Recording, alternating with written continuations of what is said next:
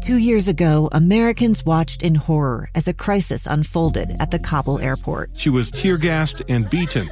Images of thousands desperate to escape Taliban oppression filled our news feeds. More than 80,000 Afghans made it to America. But the story didn't end there. It was very cold. There was no power, no heat. Who would help our newest neighbors?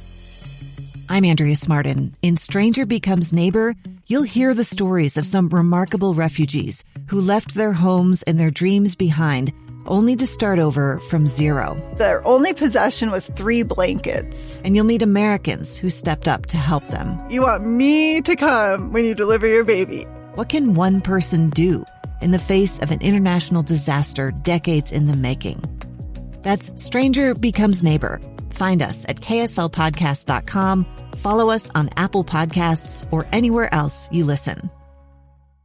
Welcome back to Live Mic. I'm Lee Lonsberry. I want to tell you about a task force which has been put together in Congress by House Minority Leader Kevin McCarthy. He says his party is moving forward with compiling a China COVID 19 task force. He told reporters yesterday the task force will be responsible for looking into possible cover ups and corruption from China regarding the virus. He also points out that the task force thus far, uh, or the task force so far, has no Democrat lawmakers on it.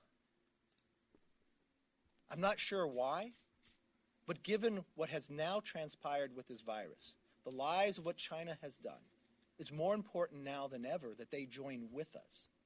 But if they will not, we will go alone. It was announced just yesterday that two members of Utah's congressional delegation will be members of that task force, John Curtis and Utah Congressman Chris Stewart, who joins me now. Congressman, how are you? I'm well, sir. Thank you.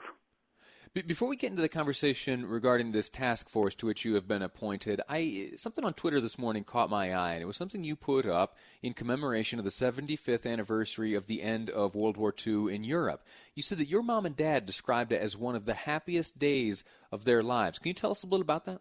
Yeah, you know what? I, I'm I'm so glad you mentioned that because I don't think a lot of Americans remember that, and I can promise you that 50 years ago we remembered it and uh, you know generally from the intervening years since we have. But as time goes by people begin to begin to forget. But i mean this was an enormous accomplishment. If you i often i, remember talking to my dad and and saying well you know and he was he was saying how you know how frightening the first couple of days of the or first couple of months of the war were. And i said yeah but you guys always knew you were going to win.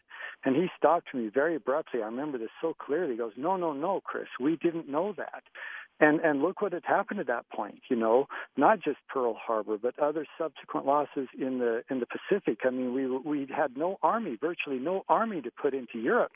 We were having men that were drilling with broomsticks and no shoes, and we got our butts kicked in northern Africa in many ways, and in, and in southern that war. And us looking back in hindsight, we go, well, yeah, it's obvious, but I tell you, in the, in the heat of the battle, they didn't know that. And VE Day was a celebration of this incredible accomplishment that this, you know, the Americans who sacrificed, which is virtually every American at the time, that they were willing to do and willing to engage to really save save the world. Yeah. It's fascinating history, and it's a, piece of history which we ought to look back uh, on with much gratitude for the sacrifice made by those folks, your parents certainly included.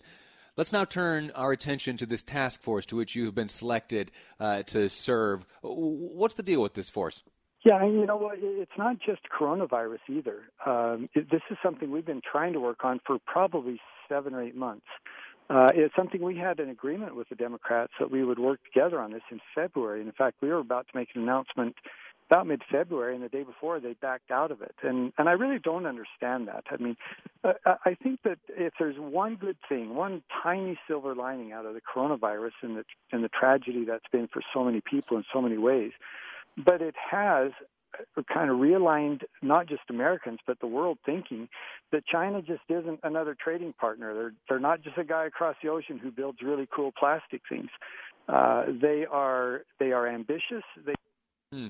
We're going to have to uh, check on our connection there. It sounds like we've lost the congressman. That's too bad. He was in the middle of talking to us, uh, as you heard there, about the objectives of this China task force, a task force which has been in the works for some time now. Uh, some of the object. Uh, I think we have the, the congressman back now. Uh, sir, you there? Yeah, I am. And see, China was mad about what I was going to say, so they blocked us. I'm showing you that's the kind of power they have. Exactly right. No, no. Uh, well, I mean, look, China China has an ambition to be not just one of, but to be the single dominant influence in the world, militarily, politically, economically, diplomatically, and culturally. They this as a goal. It's not something they're hiding, and they're moving methodically towards that goal. By the 100th creation of the Communist Party in China, which is 2048, they expect to be the single dominant power in the world. And uh, and this is this task force is a, is an opportunity for us to recognize that and to uh, you know look at everything from coronavirus to military to intelligence to counterintelligence to supply chain to education. I mean, there's a broad scope to this as we begin to look about how can we live with China peacefully, but at the same time not allow just the, the evil, the communism and the oppression that comes with communism uh, will if we allow them to continue to grow unfettered. What will what will, what will be the ultimate product uh, of this China task force? What will you will you recommend legislation? Will you put together a report? Will you have any authority to bring about legislation yourself? What, what will the task force be able to do? Yeah, everything that you just said. I mean, it will be a report that is going to be very readable. Uh, we had our first meeting this morning, and one of the arguments I was making was we're dealing with some incredibly sensitive uh, subjects quantum computing, artificial intelligence, counterintelligence. Uh, those are highly classified, and yet, uh, as I said, we can't create a classified document. Now we can have a classified annex, and we should, but the document itself has got to be available to the American people and readable, so that you know you and I, my wife, uh, you know, people in academia, people in business, business leaders, everyone can pick it up and actually learn from it but, you know, informing the American people is just the beginning. After that, we've actually got to create legislation that deals with some of these things. And there's all sorts of ideas out there. A lot of these that we're not we're not starting at zero, Lee. That a lot of this has been worked on for several years, and it would be kind of bringing all of that together, some of the, those legislative ideas together, and trying to move them forward in my own personal uh, professional life, I spent some time as a congressional aide in Washington D.C. You and I used to uh, share the hallways and cross paths. I have seen the formation of many task forces, and sometimes they are not as robust or taken as seriously as others. Uh, sometimes there's not much staff or resources dedicated to the uh, completion of the objectives of these task forces. It's been my impression thus far that this uh, this China task force is a little bit different. Yeah, this one's got teeth. And you know what you said about a task force is true. I mean, I don't want to say they're a dime a dozen because we don't do many of them, but we do some that have either less importance or they're overcome by other events. I think a lot of cases that's what happens. Hey, we got a problem. Let's create a task force. By the task, time the task force actually does something, the problem in many cases has been resolved or people have moved on. Not going to be the case in this in this situation. I mean, China's not going anywhere, and this relationship that we have to deal with China certainly is going to be uh, a, a challenge for us in six months and six years. Uh, the second thing is that uh, we are giving it the resources. I mean, I have a dedicated staff member who's who, who he and I will work together on this, and that's all that person will do. So we will have a, lot of the backbone that's necessary to actually create something.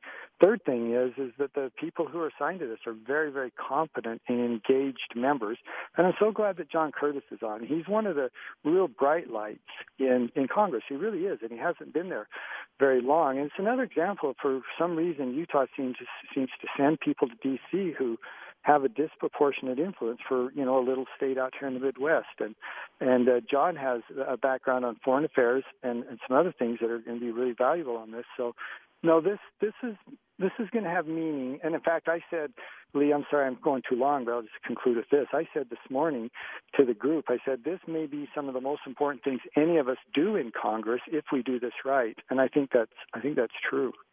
Congressman Stewart, grateful to you for your service. This report put together by the China Task Force due by October 30th. We will look forward to that date to read it and uh, and get your full report and, uh, and assessment of things. Sir, again, grateful to you for your time. Thank you, and I look forward to coming back and we'll report on this. Very good. Going to take a quick break now. When we come back, we're going to speak to a former U.S. ambassador to China. You know him well. He's running for governor here in the great state of Utah, Jon Huntsman Jr. As these members of Congress come together and set forth their agenda on how to best accomplish their duty as members of this task force, we're going to ask someone who's been there, who's been on the front lines, who understands China, exactly what advice he would give to these lawmakers as they start their work as a task force. That's ahead on Live Mic. I'm Lee Lonsberry, and this is KSL News Radio. Two years ago, Americans watched in horror as a crisis unfolded at the Kabul airport. There's desperation and anguish. More than 80,000 Afghans have since arrived in America, but this story is still unfolding. I'm Andrea Smardon. In my new podcast, Stranger Becomes Neighbor, we'll find out what happens to these new arrivals in our communities. Who would help our newest neighbors? Follow us at kslpodcast.com, Apple Podcasts, or anywhere else you listen final hour of today's program. We're talking about some things originating in China. It was announced just yesterday that a pair of Utah congressmen had been appointed by Minority Leader Kevin McCarthy to join the China Task Force. Now, in Congress, task forces, honestly, they are a dime a dozen. There is a task force formed to look at every issue, to analyze every angle, to tackle any question that may be present. Now, the teeth and the authority and the power and the resources put behind these task forces varies. Oftentimes, there are very little, there are very few resources put behind uh, to support these task forces, but I happen to know that this China task force is different. There are some real resources. Uh, there is money. There are staffers. There is a timeline laid out. There are clear objectives. That sets it apart from so many of the other task forces you hear. And always be uh, be skeptical and, and, do your research when you hear about these task forces. Uh, because they are uh, kind of extra legislator.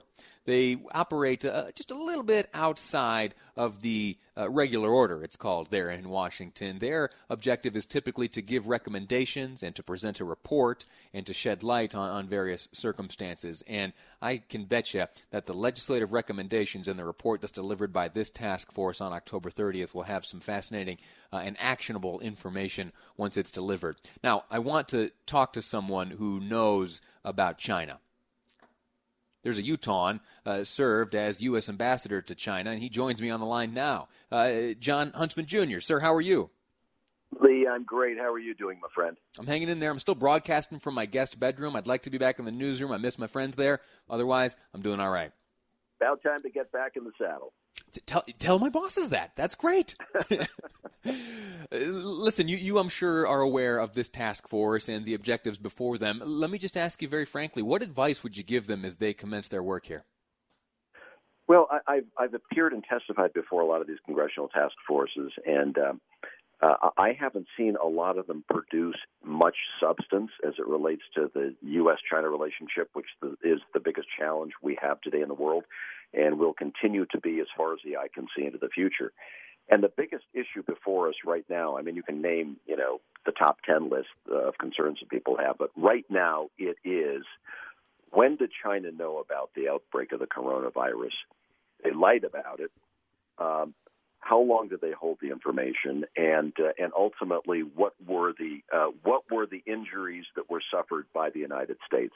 And I think they're significant because we we first knew about the coronavirus um, in China in early November. They kept it under wraps, obviously for reasons of control, uh, until late January. So in that period of months you had probably 5 million people leave the Hubei province, which is where Wuhan, where the outbreak occurred, is located. They went all over the world. So they lied, and everyone suffers the implications. That's the biggest issue we face right now with the Chinese. So, as it relates to the task force, I would say, first of all, does it have a bipartisan element? It does not that concerns me a lot because the Chinese know how to divide and conquer, and they'll know exactly that it isn't uh, a unified group. Now, if the United States Congress can't figure out a way of making a national interest out of the coronavirus challenge that we all face, then something's gone horribly wrong. What would really resonate with the Chinese, as opposed to another, you know, working group or task force, which they're probably not going to take too terribly seriously, would be unified Congress making an expression about America's outrage with respect to the coronavirus and what we are prepared to do longer term about it. A unified expression of Congress. That's the kind of thing that the Chinese fear. They fear us when we're unified and together. They don't fear us when we're divided because they figure that's never going to amount to very much at all. How are there possibly various, how, are there different sides of this issue? How is it that we remain divided in Congress, in your estimation? You know, I think that there there is first of all not not a unified sense of, of how we should handle the relationship with China is probably part of it. But second is just the good old political divide. I mean we're we're again putting politics ahead of national unity and national interest, which is a crying shame. Uh, and that's that's just part and parcel of, of where we find ourselves today. And because of that divide, so when when people ask what is our greatest national security challenge right now, well, you can say China, you can say Russia, you can name other things. One of our biggest national security challenges right now is our inability to unify around big objectives. This is a big objective. China is a challenge. It's not going away anytime soon. It's been rising for decades. I mean, what it's doing today in terms of its malign influence and its intelligence capabilities and uh, its ability to deploy a blue water navy, for example, and snoop around the world, this stuff is not new. It's gone on for a very, very long time the money they're pouring into their systems and their capabilities are much upgraded, and their reach ha- has uh, has expanded substantially. But they've been doing this for a very, very long time.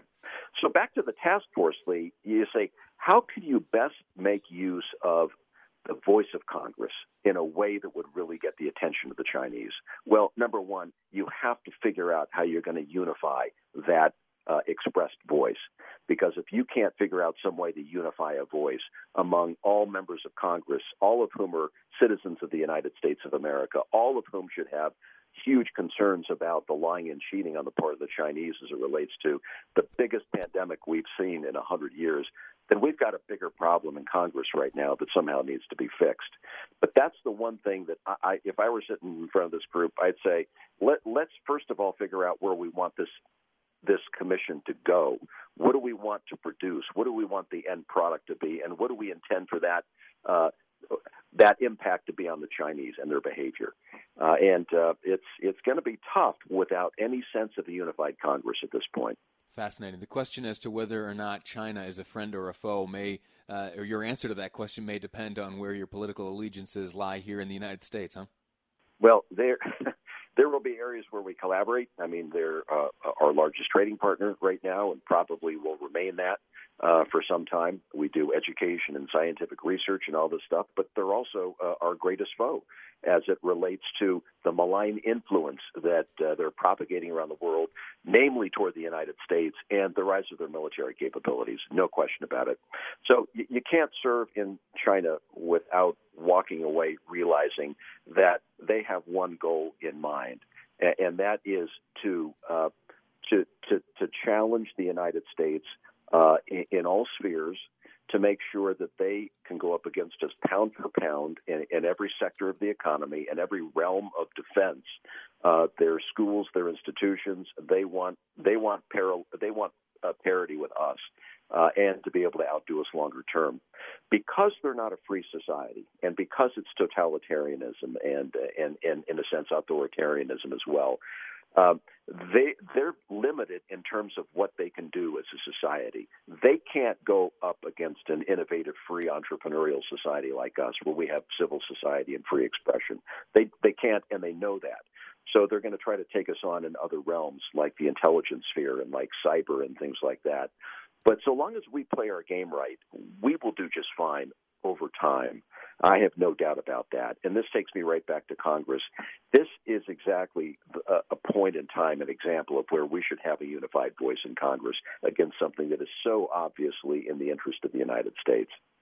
Well, let that be the final word. Jon Huntsman Jr., sir, I'm grateful to you for your time. Former U.S. Ambassador to China, candidate for governor, the great state of Utah. Everything going well on that front?